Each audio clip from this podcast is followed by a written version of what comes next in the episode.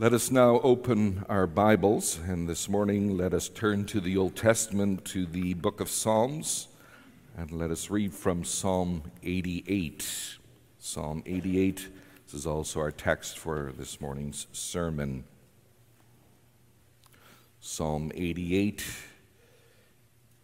the title is A Song, a Psalm of the Sons of Korah to the choir, choir master according to Mahalath Leannoth, a maskil of Heman the Ezrahite. And hear then the word of our God. O Lord, God of my salvation, I cry out day and night before you. Let my prayer come before you. Incline your ear to my cry. For my soul is full of troubles, and my life draws near to Sheol. I am counted among those who go down to the pit. I am a man who has no strength, like one set loose among the dead, like the slain that lie in the grave, like those whom you remember no more, for they are cut off from your hand. You have put me in the depths of the pit, in the regions dark and deep. Your wrath lies heavy upon me, and you overwhelm me with all your waves. You have caused my companions to shun me. You have made me a horror to them. I am shut in so that I cannot escape. My eye grows dim through sorrow. Every day I call upon you, O Lord. I spread out my hands to you. Do you work wonders for the dead? Do the departed rise up to praise you? Is your steadfast love declared in the grave, or your faithfulness in Abaddon? Are your wonders known in the darkness, or your righteousness in the land of the forgetfulness? But I, O Lord, cry to you. In the morning my prayer comes before you. O Lord, why do you cast my soul away? Why do you hide your face from me? Afflicted and close to death from my youth up, I suffer your terrors. I'm helpless. Your wrath has swept over me. Your dreadful assaults destroy me. They surround me like a flood all day long. They close in on me together. You have caused my beloved and my friend to shun me. My companions have become darkness. As I mentioned before, the text for this morning's sermon is then found in the passage we read from Psalm 88. Psalm 88 is considered one of the darkest psalms as we have it in the book of Psalms. And after the proclamation of God's word, let us respond by singing from hymn 41, the stanzas 1, 2, and 3.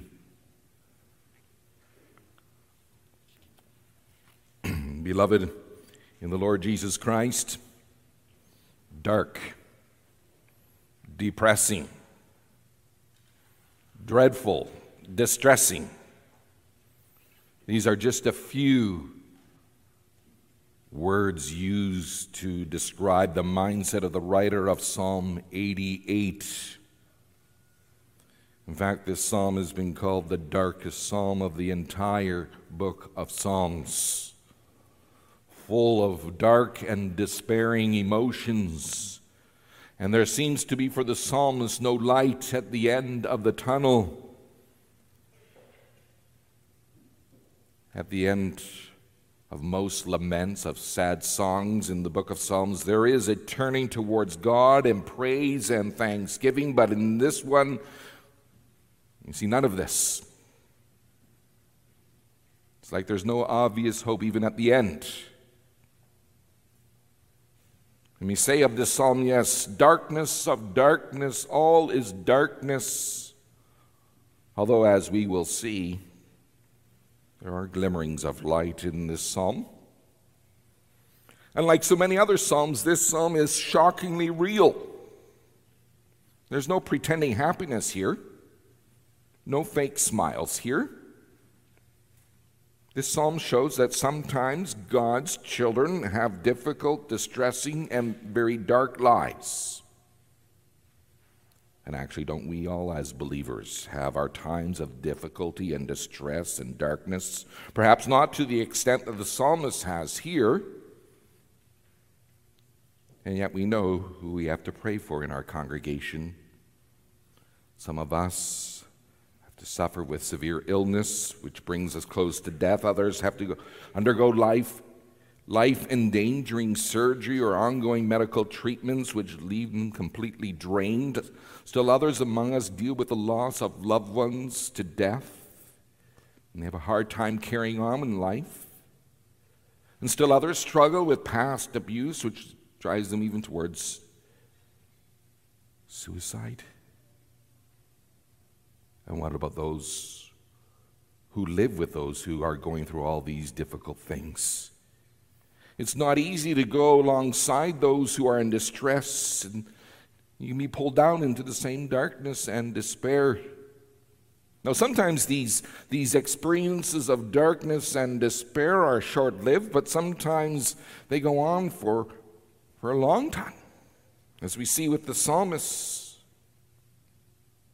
Now, here in this psalm, Psalm 88, we, we see the psalmist opening up.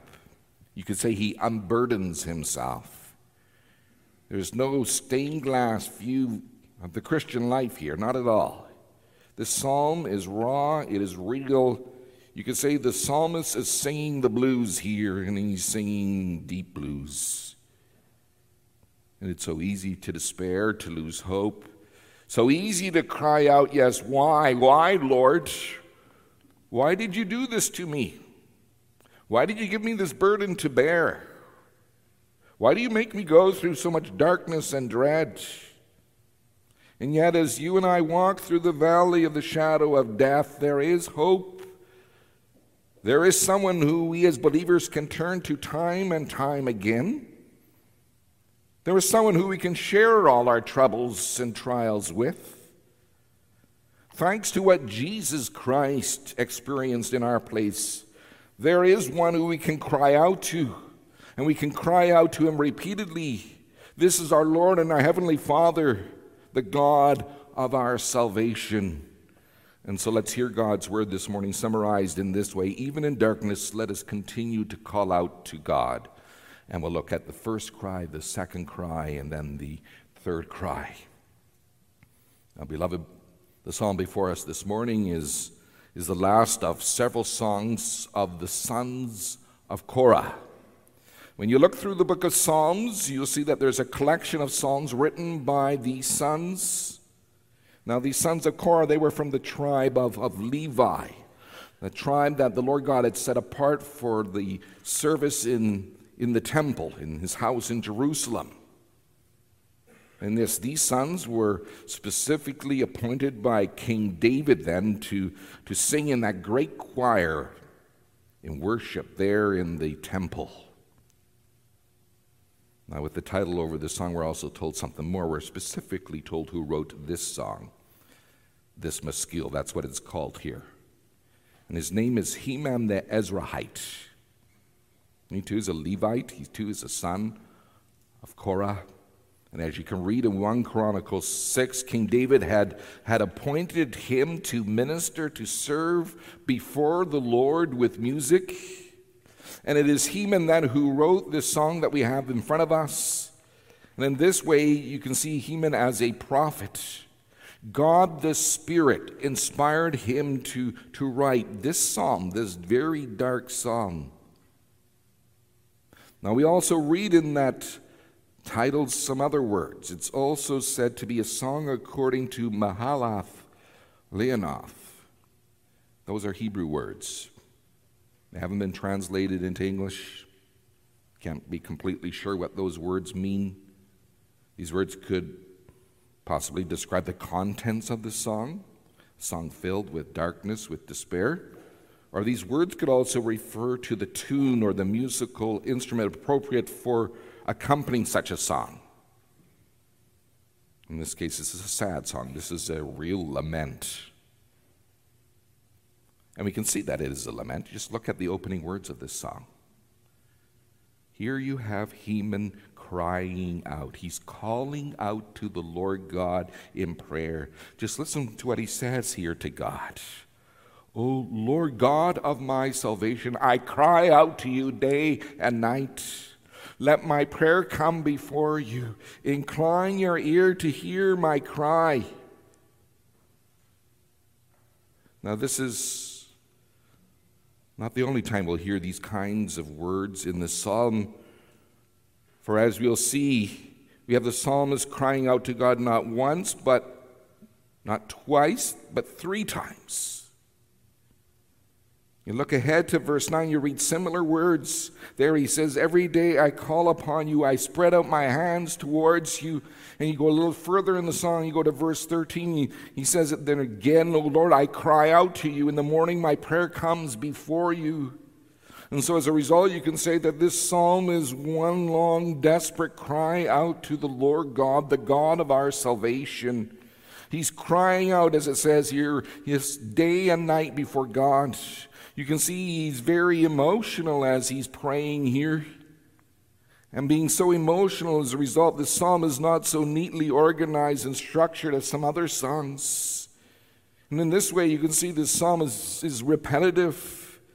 And you could say that repetition is true to life. When people are distraught, they tend to repeat themselves, like the psalmist does here. What we see here too is that the psalmist is, is persistent in prayer. He offers up to God this continual humble dependence upon Him. And in this way, you see, this psalm is not really as dark and despairing as we might think. For with this repeated crying out to the Lord God, we see that the psalmist has not lost his faith in God, as some have suggested. We can even say that the psalmist is living with God very much in his mind. He's living with God very much in, in his life. Even as he struggles with darkness and despair, he is living here in communion with God. He's trusting in God. We see him here, yes, that he knows and he can speak to God. And he speaks of the Lord God as the God. Faith of the psalmist is evident here. Even though his faith faces severe challenges, he keeps praying in faith to God, the God of his salvation. He knows that the things he's facing, such as distress and darkness and death, really cannot separate him from God's saving love. And beloved, let us also be encouraged to do the same, to continually call out to our God in prayer and call out to Him not just when things are going well, but also when things are not going well. Yes, cry out to Him day and night. Also, when we face distress and darkness, in those situations, it so easily becomes sporadic and listless in our prayer. Yet the call here in this psalm is to fervent and constant prayer to our Lord God. As the Lord Jesus said himself in Luke 18, will God not bring about justice for his chosen ones who cry out to him day and night? Will he keep putting them off? And so, beloved, let us take whatever burdens our hearts and our minds and bring it all to the Lord God in prayer. Let absolutely nothing we face discourage us from continuing in prayer to our sovereign Lord and Master. Now, even though Heman confesses God as a Savior, at the same time, we see that his soul is, is weighed down by immense troubles that severely compromise his physical health and they threaten to hasten his death. Here is someone who is so weak and you would say on the edge. Here is someone who prays and keeps on praying while everything else in his life is screaming against his belief in God, a God who saves. Just listen to what he says next of God. He says to him, My soul is full of troubles. My life draws near to Sheol. I'm counted among those who go down to the pit. I'm a man who has no strength, like one set loose among the dead, like the slain that lie in the grave, like those whom you remember no more. They are cut off from your hand. What an outpouring of despair. You see, he's in a deep, deep valley here. My soul is full of trouble. You could say he has reached his limit. He can't take it anymore. Everyday life is pretty bleak for, for the psalmist, for Heman. And he also says here, My life draws near to Sheol. We're looking at someone who's near death here. Sheol is a word with several different meanings. Here it means death. He's on the verge of death. And he says it again. There's parallelism typical of Hebrew poetry. As he says also, he is counted of those who go down to the pit. And the pit here is the pit of death. And then he adds, he has no strength. Suffering from some critical disease or facing some other life threatening situation, he feels so helpless, so weak. It does make us wonder what was wrong with the psalmist here. Someone suggests that he was stricken with leprosy, and as a result, he was physically dying a slow death. There are other diseases that bring a slow death. We know about those, don't we? And regardless of which disease or sickness he's suffering from, it was fitting for him to say here, I am a man without strength. With whatever disease or illness or other difficulty he had, all the life was being drained out of him. All his vitality, all his strength was being sapped. His life was ebbing away. He was a mere shadow of what he was before. And he also said he was like one set loose among the dead. He was like the slain lying in the grave, like those whom you, God, remember no more, for they're cut off from your hand. From, yes, from the perspective of living life in this world, death seems to be the end, and the end for everything being cut off even from God's care. Now, if Heman was sick with some kind of leprosy, he would have been cut off also from God's presence in his temple, from even being among God's people every day. He would have been forced to live alone, away from all people, from all community. He would have been shunned by his fellow believers. He would have been someone whom it seems as though God has forgotten. What really hurts him is that his friends, his companions, are not there for him anymore either. That's what he says there to God in, in verse 8. You have caused my companions to shun me. You've made me a horror to them. I am shut out so that I cannot escape. My eye grow dim through sorrow. when we deal with despair, when we deal with death, we often seek solace in the companionship and the encouragement of family and friends and fellow believers, yet here for Heman there is no such comfort. Like, like Job, Heman's close family and friends had turned away from him whether because of the indignities of his physical suffering or their inability to say something that was helpful, that was edifying, whatever the case was, there was, there was no support from these loved ones. They were nowhere to be found, you would say. And yet, at the same time, at the same time, Heman sees that God is sovereign in all of this, and He's in full control. He sees all what's going on here as God's doing. For just look at what Heman says to God here in prayer. In verse 6 and following, he says, You, you have put me in the depths of the pit, in the regions of darkness. Your wrath lies heavy on me. You have overwhelmed me with your waves. You have caused my companions to shun me. You have made me a horror to them. And the psalmist is right. These difficulties in life just don't happen on their own. They ultimately come from our Heavenly God and Father, do they not? Indeed, we believe with the psalmist that God governs all things, including health and sickness, good days and bad days. Nothing comes by chance. Everything comes from the hand of our Heavenly Father. And as Job put it so well, shall we accept good from God but not trouble? And so it appears, yes, that God has put the psalmist in the depths of the pit, in the regions dark and deep. God's wrath seems to lie very heavy upon him. The hot waves of his wrath threaten to envelop him completely. He's like he's drowning all the time.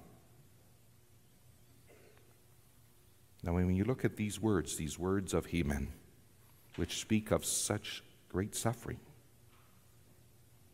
let us also realize that these inspired works also speak of someone else's far greater suffering. And in this way, Heman is not merely speaking of himself, he is prophesying here of our Lord Jesus Christ. Yes, it was Heman who cried out to God there in verse 3 My soul is full of troubles. That, beloved, in the Garden of Gethsemane, it was our Savior who expressed similar torment when he said, My, my soul is, is not merely troubled, it is overwhelmed with sorrows, yes, to the point of death. It was Heman who expressed his fear there in verse 7. And he would die under the terrifying wrath of God. And our Lord Jesus, he did more than fear such a prospect. He actually endured the terrifying wrath of our God. The cup of God's wrath did not pass Jesus Christ by. He died. He died under the weight of God's heavy wrath. And yes, Heman cries out there in verse 8 about being shunned, of being forsaken by his companions, by his loved ones. But was not our Lord Jesus Christ forsaken too? Was he not forsaken by his closest companions, by his disciples, but also by his Father in heaven? Yes, he suffered the full horror of being forsaken by his Father, crying out to him, My God, my God, why have you forsaken me? He endured the curse of God. He endured death in all its strength. Yes, he had death come upon him physically, spiritually, and eternally, there was darkness. Yes, he cried out in verse 8 about being put in the depths of the pit in regions dark and deep, yet it was Jesus Christ who was, was put in even greater darkness. There on the cross, he hung in three hours of unprecedented darkness. In that way, he endured waves upon waves of God's wrath against all our sins. He truly descended into unspeakable hellish agony for our sake. Thus, we have been saved by him from the wrath of God, from everlasting darkness. And that brings us to our second point we have that second cry. We are coming to verse 9b. And once again, Heman, the psalmist, he cries out to God. He says, Here every day I call upon you, O Lord. I spread out my hands towards you. And this is what God's people did back then when they cried out to God. When they prayed to God, they would spread out their hands to God. This was their posture in prayer before Him. And what else does the psalmist say? As he calls out to God, he asks God a series of questions. He asks, Do you work wonders for the dead? Do the departed rise up to praise you? Is your steadfast love declared in the grave, or your faithfulness in Abaddon, which, which is the place of destruction? Are your wonders known in the darkness, or your righteousness in the land of forgetfulness? What we have here in these verses, in the verses 10 through 12, is a series of questions, rhetorical questions, questions which for us expect the answer no. He's basically asking Is there some, any benefits from him being dead? The psalmist is sounding pretty desperate here. Now we might be thinking to ourselves, doesn't Haman believe in life after death? Doesn't he believe that people, when they die, they go to heaven and they praise God forever? And we can be confident that Heman believes in, in life after death and the glory of the new heaven. So, how do we understand these words of Heman here? Well, the point is that once life is over here on earth, there's no opportunities to praise God here on earth. And that's what Heman is going to speak about. He's seeing that, yeah, when you die, you are not going to praise the Lord God here from earth. From the perspective of those living here on earth, yes, the dead do go silent. You stop hearing from them. And that's true also for us. When we die, our bodies are put in the grave. No more praise is going to be coming out of our bodies while we lie in the grave. So, what are we to make of these questions? As he puts these questions forward, he does speak of the Lord God again. God's name is mentioned here. Not merely God's name, but also his characteristics, his, his qualities. It says something there of his steadfast love, his faithfulness, his righteousness. We see here that even though Heman sounds offensive because of his burden, he, he still believes that God has these attributes, he has these qualities, these characteristics. And with these questions, you can say the psalmist is crying out to God to do great things on his behalf. And the Lord God does. He does in Jesus Christ. When on Easter Sunday morning, God called him up from the deep pit of death. When he showed his steadfast love and faithfulness for us sinners. When he gave his son's perfect righteousness to us as sinners in this way, God has freed us from the power of death and darkness and despair. Jesus Christ is the Sun of righteousness and glory. Dawning with his healing light, he has put all gloom to flight. Indeed, the fulfillment of this psalm's darkness in Christ means nothing less than the bright glory of eternal life for us. Christ took every bitter darkness of the psalm upon his own body and soul so that we might enjoy the light of everlasting salvation. And then he calls out again. We have that third cry. And just listen to what he says the third time. It's like, yes, the psalmist is repeating himself here he says, But I, O Lord, cry to you in the morning. My prayer comes before you, O Lord. Why do you cast my soul away? Why do you hide your face from me? Afflicted and close to death from my youth up, I suffer your terrors. I'm helpless. Your wrath has swept over me. Your dreadful assaults destroy me. They surround me like a flood all day long. They close in on me.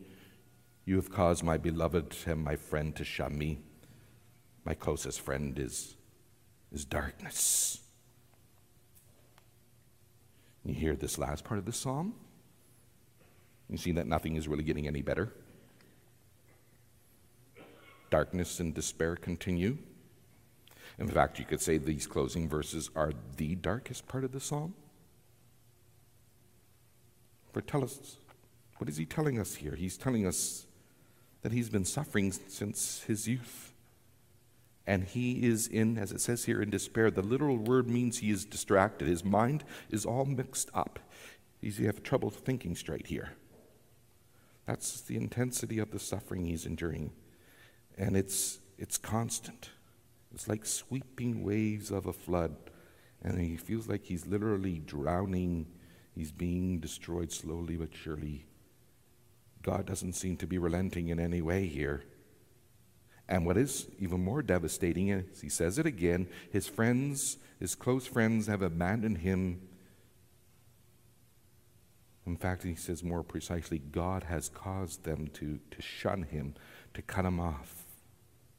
He's alone. He's utterly alone, terribly alone. He's no shoulder to cry on, no arms wrapped around him in love. There's no one there for him except, as he says at the very end, darkness. There's only one friend, and his name is darkness. And this is how he ends his prayer. He ends this song on, you would say, on this very dark and depressing note. Darkness is literally the last word in this song. And what are we to do with this dark and apparently hopelessness in this song? In this way, God reminds us that we as believers may face dark situations of despair and situations that have no easy resolutions.